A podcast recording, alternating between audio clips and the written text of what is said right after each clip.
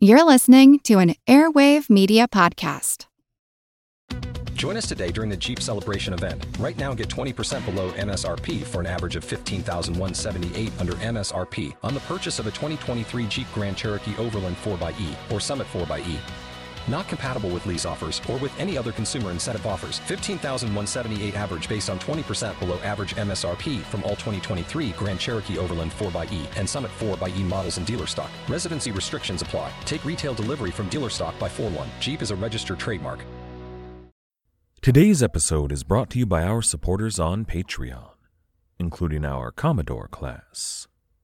That's Commodore's Obvious, Blood Groove, Torso and Pinches, Ironside, MD, Jacob, Brock, Griffin, Jonathan, Rotary Coast, Scuttlebutt, Matt, Cap'n Crunch, Roger the Jolly, Hartman, Gingrich, Lisa, Roland, Lancelot, Big Beard, Ash, Willie P., Shant, Brian, Schmarls, Madam Anita Sparrow, Randy Savage, Buggy the Clown, Leslie the Spice Chonger, the Admiral Benbow, Misfit, Chairboat, Cannon Monkey, Axios, Gunsway Sally, Pitlock, James, Four Eyed Sloth,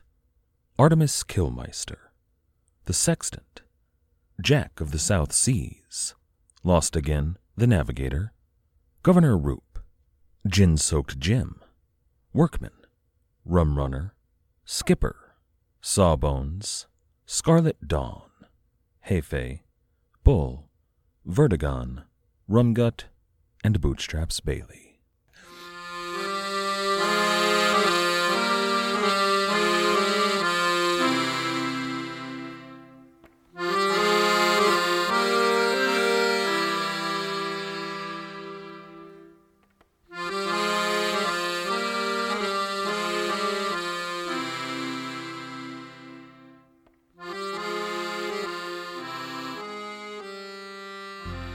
Hello. Welcome to the Pirate History Podcast. My name is Matt. Thank you for listening. On the 25th of June, 1699, a boat rowed out from Block Island toward the San Antonio. Sarah Bradley Kidd was on that boat, along with Sarah and Elizabeth, their daughters. Mary and Edward Sands also accompanied her. As the boat neared the sloop, the smell of roasting lamb seasoned with cloves and nutmeg wafted across the water. There were still rare spices in America, but Captain Kidd had plenty on hand. As an aside, try cooking up some pork chops or some lamb with a blend of salt, pepper, nutmeg, and cloves. It's great. But a reunion was at hand. This was an emotional moment for everyone involved. William Kidd and Sarah Bradley were very much in love, but they had not seen each other for three years.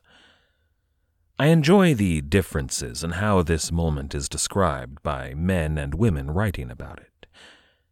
For example, Richard Zacks describes Sarah Bradley Kidd in The Pirate Hunter, quote, If she followed the latest fashions, the dress she was wearing skimmed the floor, flounced out by petticoats.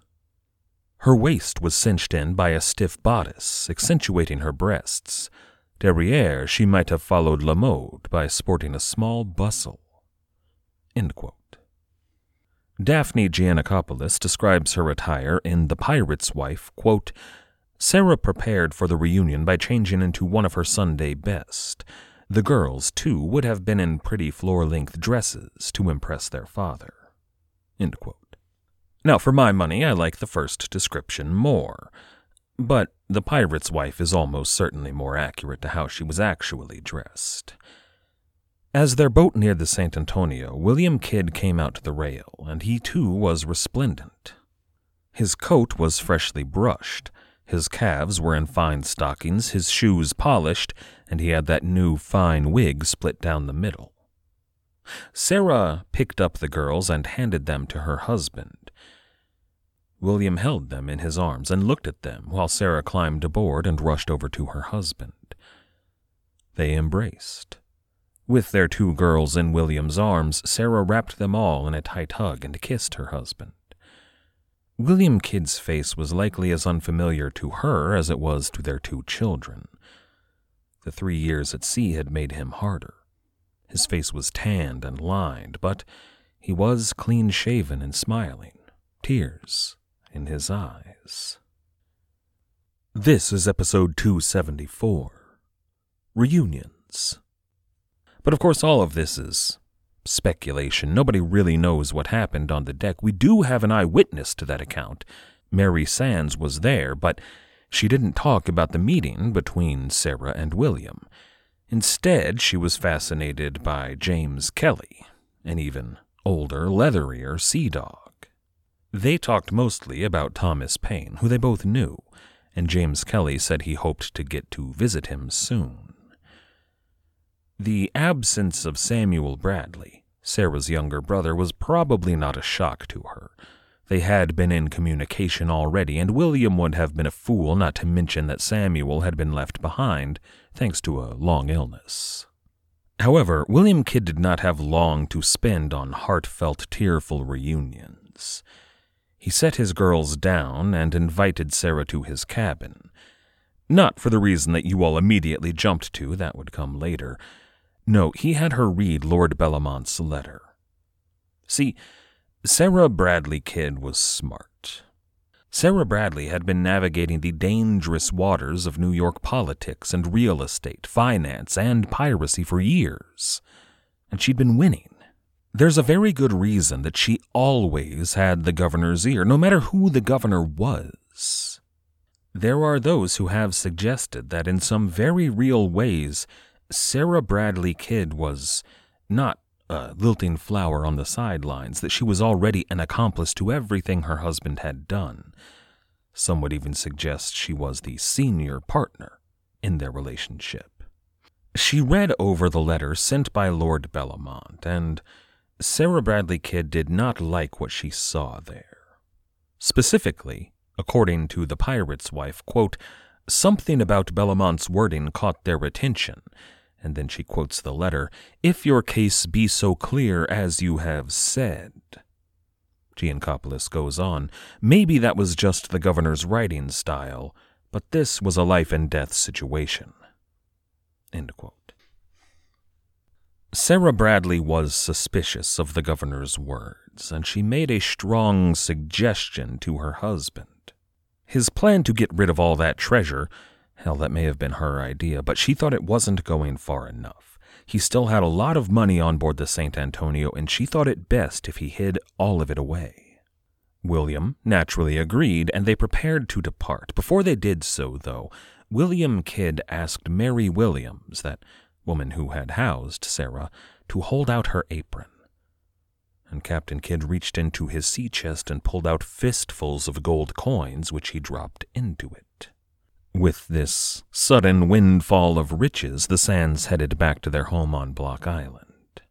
It's possible that Mary Sands interceded on James Kelly's behalf, because before they departed, William Kidd relented and let him go to visit Thomas Paine. With all that business taken care of, the St. Antonio set sail for Gardiner's Island, and William and Sarah spent a very pleasant night on board. When they arrived at Gardiner's Island the next day, Kidd sent a man ashore to collect John Gardiner and bring him aboard.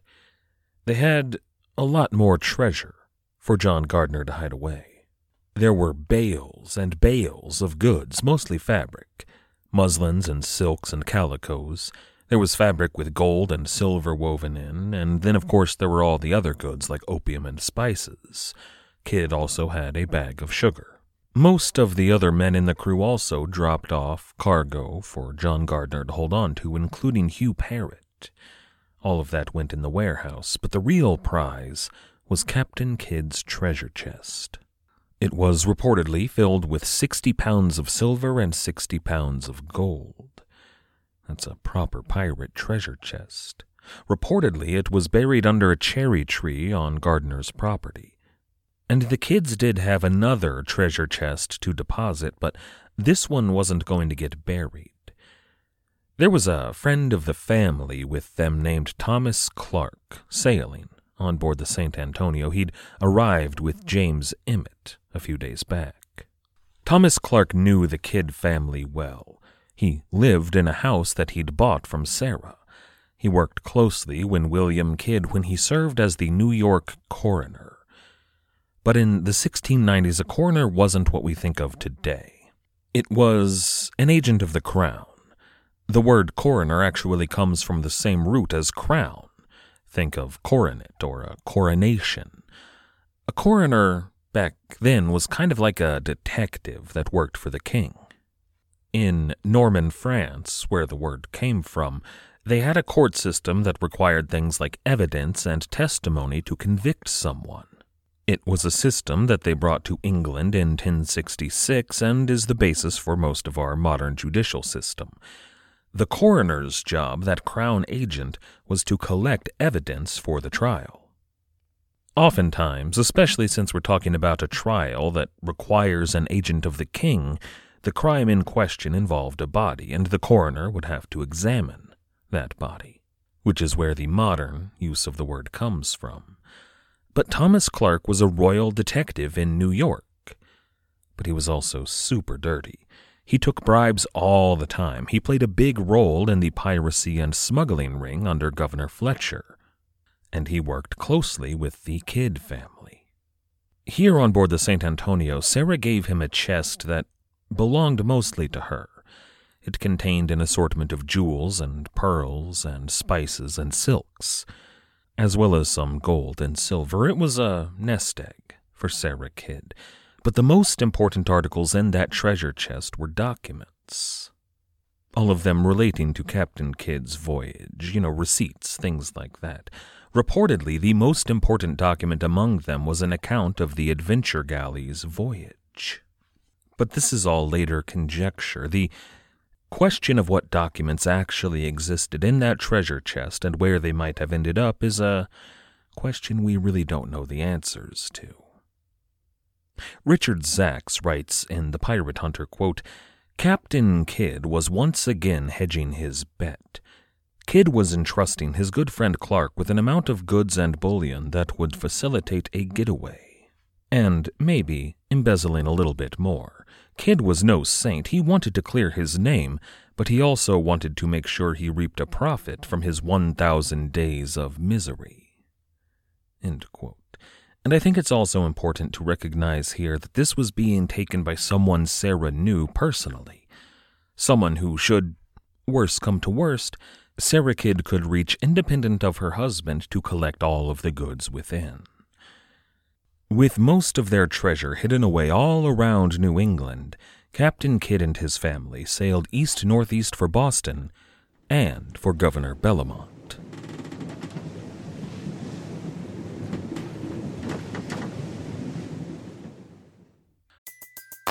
Everybody in your crew identifies as either Big Mac Burger, McNuggets, or McCrispy Sandwich. But you're the Filet-O-Fish Sandwich all day. That crispy fish, that savory tartar sauce, that melty cheese, that pillowy bun. Yeah, you get it. Every time.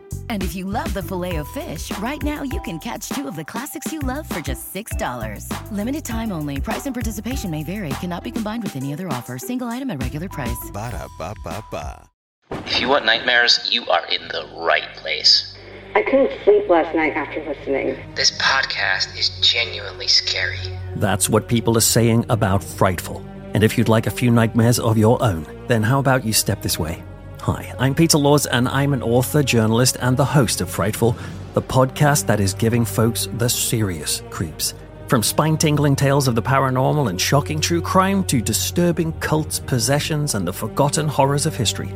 Frightful is the podcast that pulls you into the darkness with immersive music, sound effects, and storytelling that is designed with one thing in mind to get under your skin. With new episodes every other Sunday, you'll have plenty to keep that heart rate high. The good news is it's available free wherever you get your podcasts. The bad news is that after listening to this show, you might just have to spend a few more cents on electricity. After all, you're going to be sleeping with the lights on. So search Frightful in your podcast apps, and I will see you there in the dark.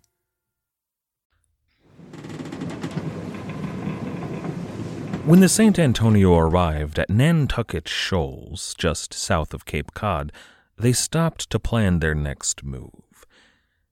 And here Captain Kidd appears to have lost his nerve. Understandably, really, he appears to have been having second thoughts about going to Boston. He proposed a plan to sail back to Thomas Paine's Island near Newport. There he could pick up a lot of his riches. Then he would sail for Gardiner's Island and do the same, and finally they would sail south. There they could get the adventure prize with all of their treasure on board and continue south to Darien. New Caledonia was big news here in 1699. Captain Kidd, a Scot by birth, had been hearing all about it from all the other Scots he spoke to. Men like Duncan Campbell, also Scottish, couldn't stop talking about it. Now, we all know that the Darien colony was doomed, but there's a fun alternate history to play with. What if Captain Kidd could have turned all that around? What might have happened to the Scottish colony at Darien if Captain Kidd had shown up with just amazing piles of cash? Not to mention a couple of ships, a bunch of food, and plenty of guns. Would that have been enough to turn the colony around? Maybe it would have turned into more of a pirate haven, a new Libertalia in the West Indies, with Scottish backing. But of course, we'll never know what could have happened because Captain Kidd did not sail for Darien. In the end, thanks mostly to pressure from his lawyer and his wife, he decided to continue on to Boston. Before they arrived, though, the St. Antonio spotted a set of sails heading in their direction. They were in one of the busiest shipping lanes in the world, so that's not a surprise, but the sloop that they spotted sailed up alongside the St. Antonio. She introduced herself, as did the captain, a man named Thomas Way. Captain Kidd and Captain Way met and had a discussion, and apparently Captain Kidd found Captain Way trustworthy. Trustworthy enough, at least. See, Captain Kidd handed Captain Way yet another chest full of goods. This chest included three pistols and a pair of scales that were intended for weighing gold. There were also some other articles like a fancy carpet and some of Sarah's belongings her clothes, some of her jewelry, and her personal stash of pieces of eight.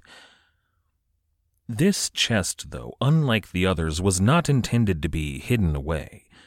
It was intended just to get to Boston. Captain Way was going to put it in his ship, carry it into the harbor, and then, at a later date, Captain Kidd could come and reclaim it. Captain Kidd was betting that there was at least a possibility that, as soon as he arrived, he might be arrested. These were goods that, should he wind up in prison, Sarah Kidd would require. In The Pirate's Wife, Daphne Geancopolous calls it, quote, a pirate wife's survival kit. What really sticks out to me about all of this is how benign it was. How routine and by the numbers all of this was for Captain Kidd to hide his goods. It's not like he was cutting special deals here. All of this burying of treasure was just business. Thomas Paine and John Gardiner were both more than happy to hide Kidd's legally questionable goods for a fee. That's how they made a good portion of their money. And then this Captain Way, well, Captain Kidd didn't even know him. They just met, and Captain Way was like, Sure, no problem, I'll just carry a bag of gold into Boston for you. And I'm sure Kidd paid him well for his trouble, but would you be willing to smuggle illicit goods through a port for a person you'd never met before? If so, call me. With that very last bit of business taken care of, though, Captain Kidd was free to sail into Boston. As the year 1700 loomed, Boston was still a city of wooden buildings. Their docks, the quayside warehouses, the residential homes, the businesses, they were all mostly made of wood. A few would have had some stone, and there would have been the occasional glass window on the finer buildings, but even the church where Cotton Mather preached, today we call it the Second church. It was made of wood. Now, these weren't, you know, ramshackle buildings. They were solidly constructed with some bespoke woodwork, absolutely, but brick, which Boston's kind of known for, had yet to really catch on. Some of Boston's most famous historic landmarks, places like the Old State House, and the building we know today as the Old North Church, both of them made of brick, well, they began construction in the 1720s, others much later. I think a lot of us, especially here in the States, have a picture of colonial Boston, but that comes mostly from the American Revolution, which wouldn't come about for another 76 years. Captain Kidd sailed into Boston Harbor on Saturday, July 1st, 1699. It was a quiet Saturday, and when he arrived, there were no gendarmes waiting to arrest Captain Kidd. But there was a small party sent from Lord Bellomont to greet William and Sarah. They had refreshments, which, you know, probably meant a light snack and some cold drinks, as well as a welcome note from Bellomont and Duncan Campbell to greet them in person. Daphne Geancopolous writes in The Pirate's Wife, quote, The gesture was meant to convey to Kidd that Bellomont was his friend and ally, but really it was a bogus political move to lure Kidd and his crew off the St. Antonio and into Boston, where he had plans for him. On the other hand, Richard Zacks tells us that Duncan Campbell had orders to ask Captain Kidd to, if he would be so kind, stay on the St. Antonio until Monday, but Captain Kidd declined that. And I'm not fully convinced that Bellomont was ready to arrest Captain Kidd just yet. He would later tell people that, oh, yes, this was all a big plan, I had it all worked out, I was going to arrest him from the very beginning, but I think that may have just been to save face. I think he wanted to give Kidd at least a modicum of a fair shot, but the scales were certainly tipping toward arrest. Before Captain Kidd set foot in Boston, Bellomont wrote a letter to the Lords of Trade and Plantations about Captain Kidd.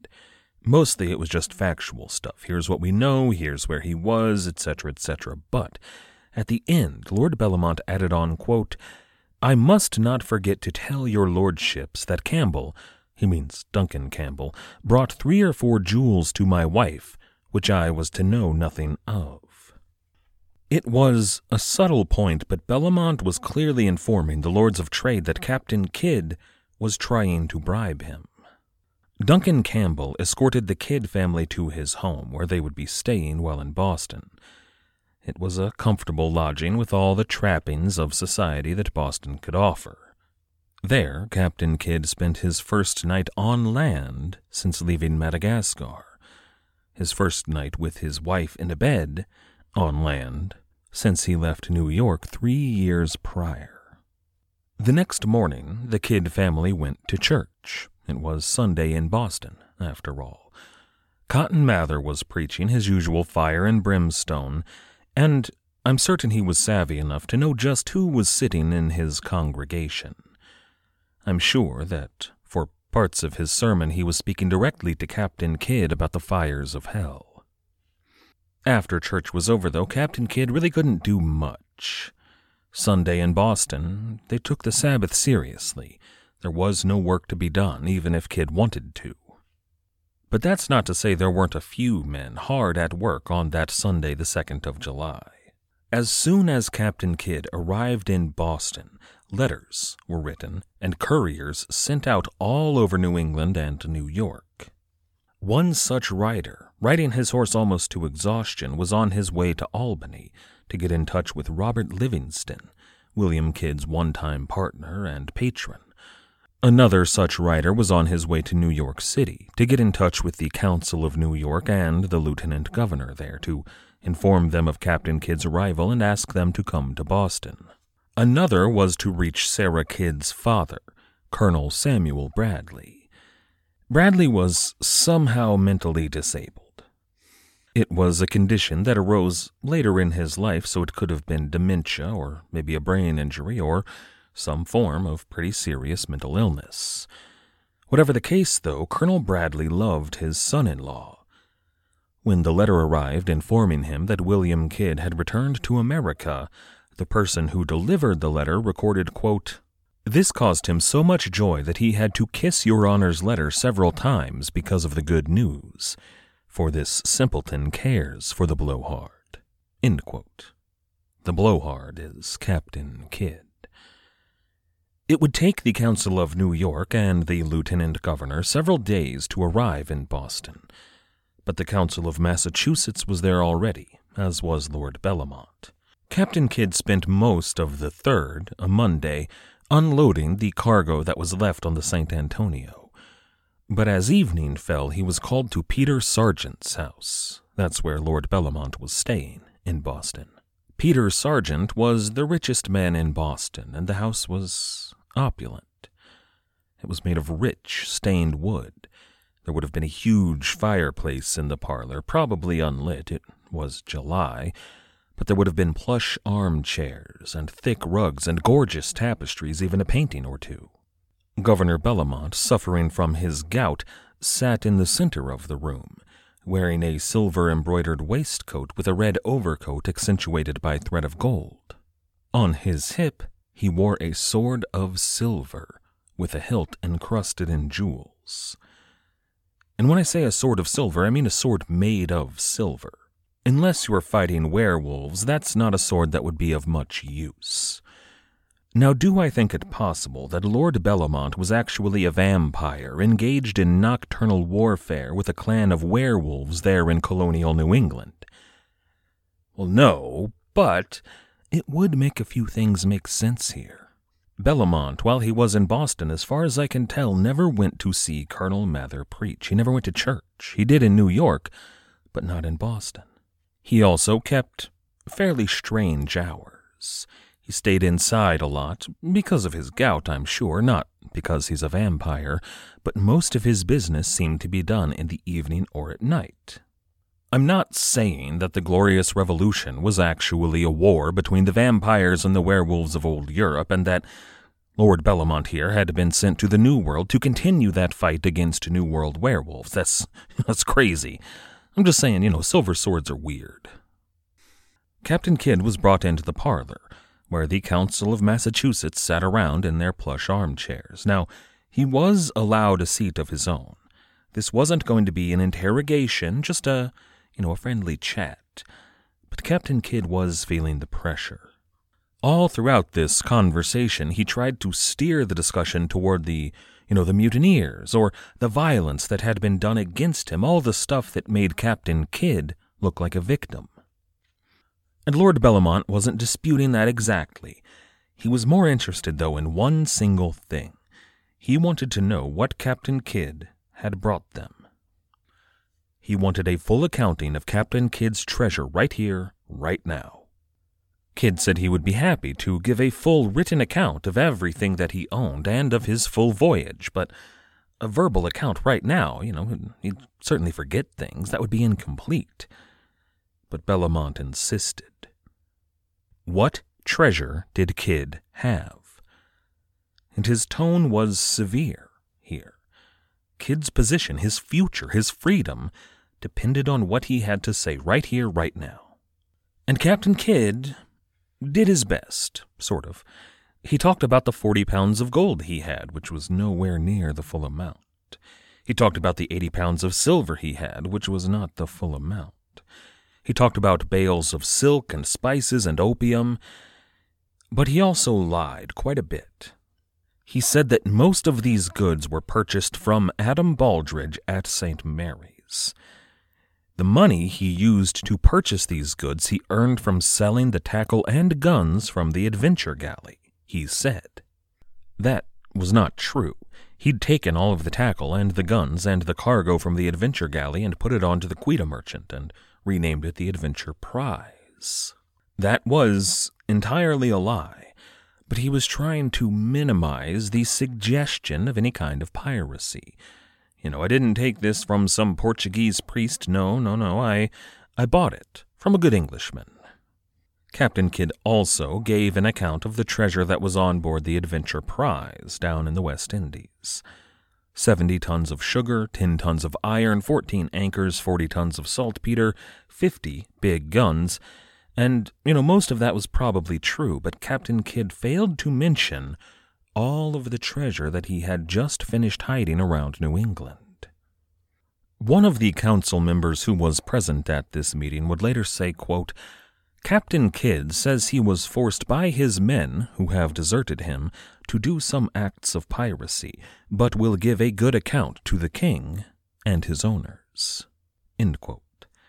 That good account was to be a full written account of everything that he got up to while on the adventure galley.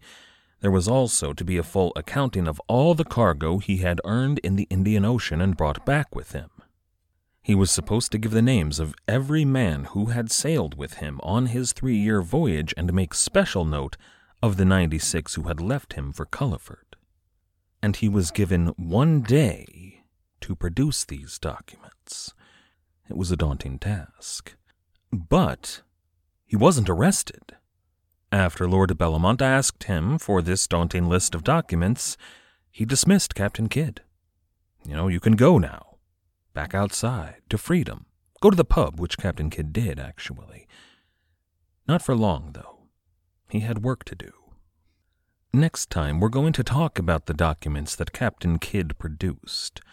They're important to really the whole of pirate history. But we're also going to talk about the plans that Lord Bellomont may have had at this point for Captain Kidd. I'd like to thank everybody for listening. I'd like to thank everyone who has helped to support the show, all of our patrons on Patreon, everyone who has recommended this show to your friends or family, and everybody who has left us a like. Without all of you, this wouldn't be possible. Thank you. The Pirate History Podcast is a member of the Airwave Media Podcast Network. If you'd like to check out some of their other fine shows like the Explorers Podcast, you can do so at airwavemedia.com. Our theme music was, as always, The Old Captain by the fantastic band Brillig. If you haven't checked them out yet, you absolutely should do so. You can find them at brillig.com.au.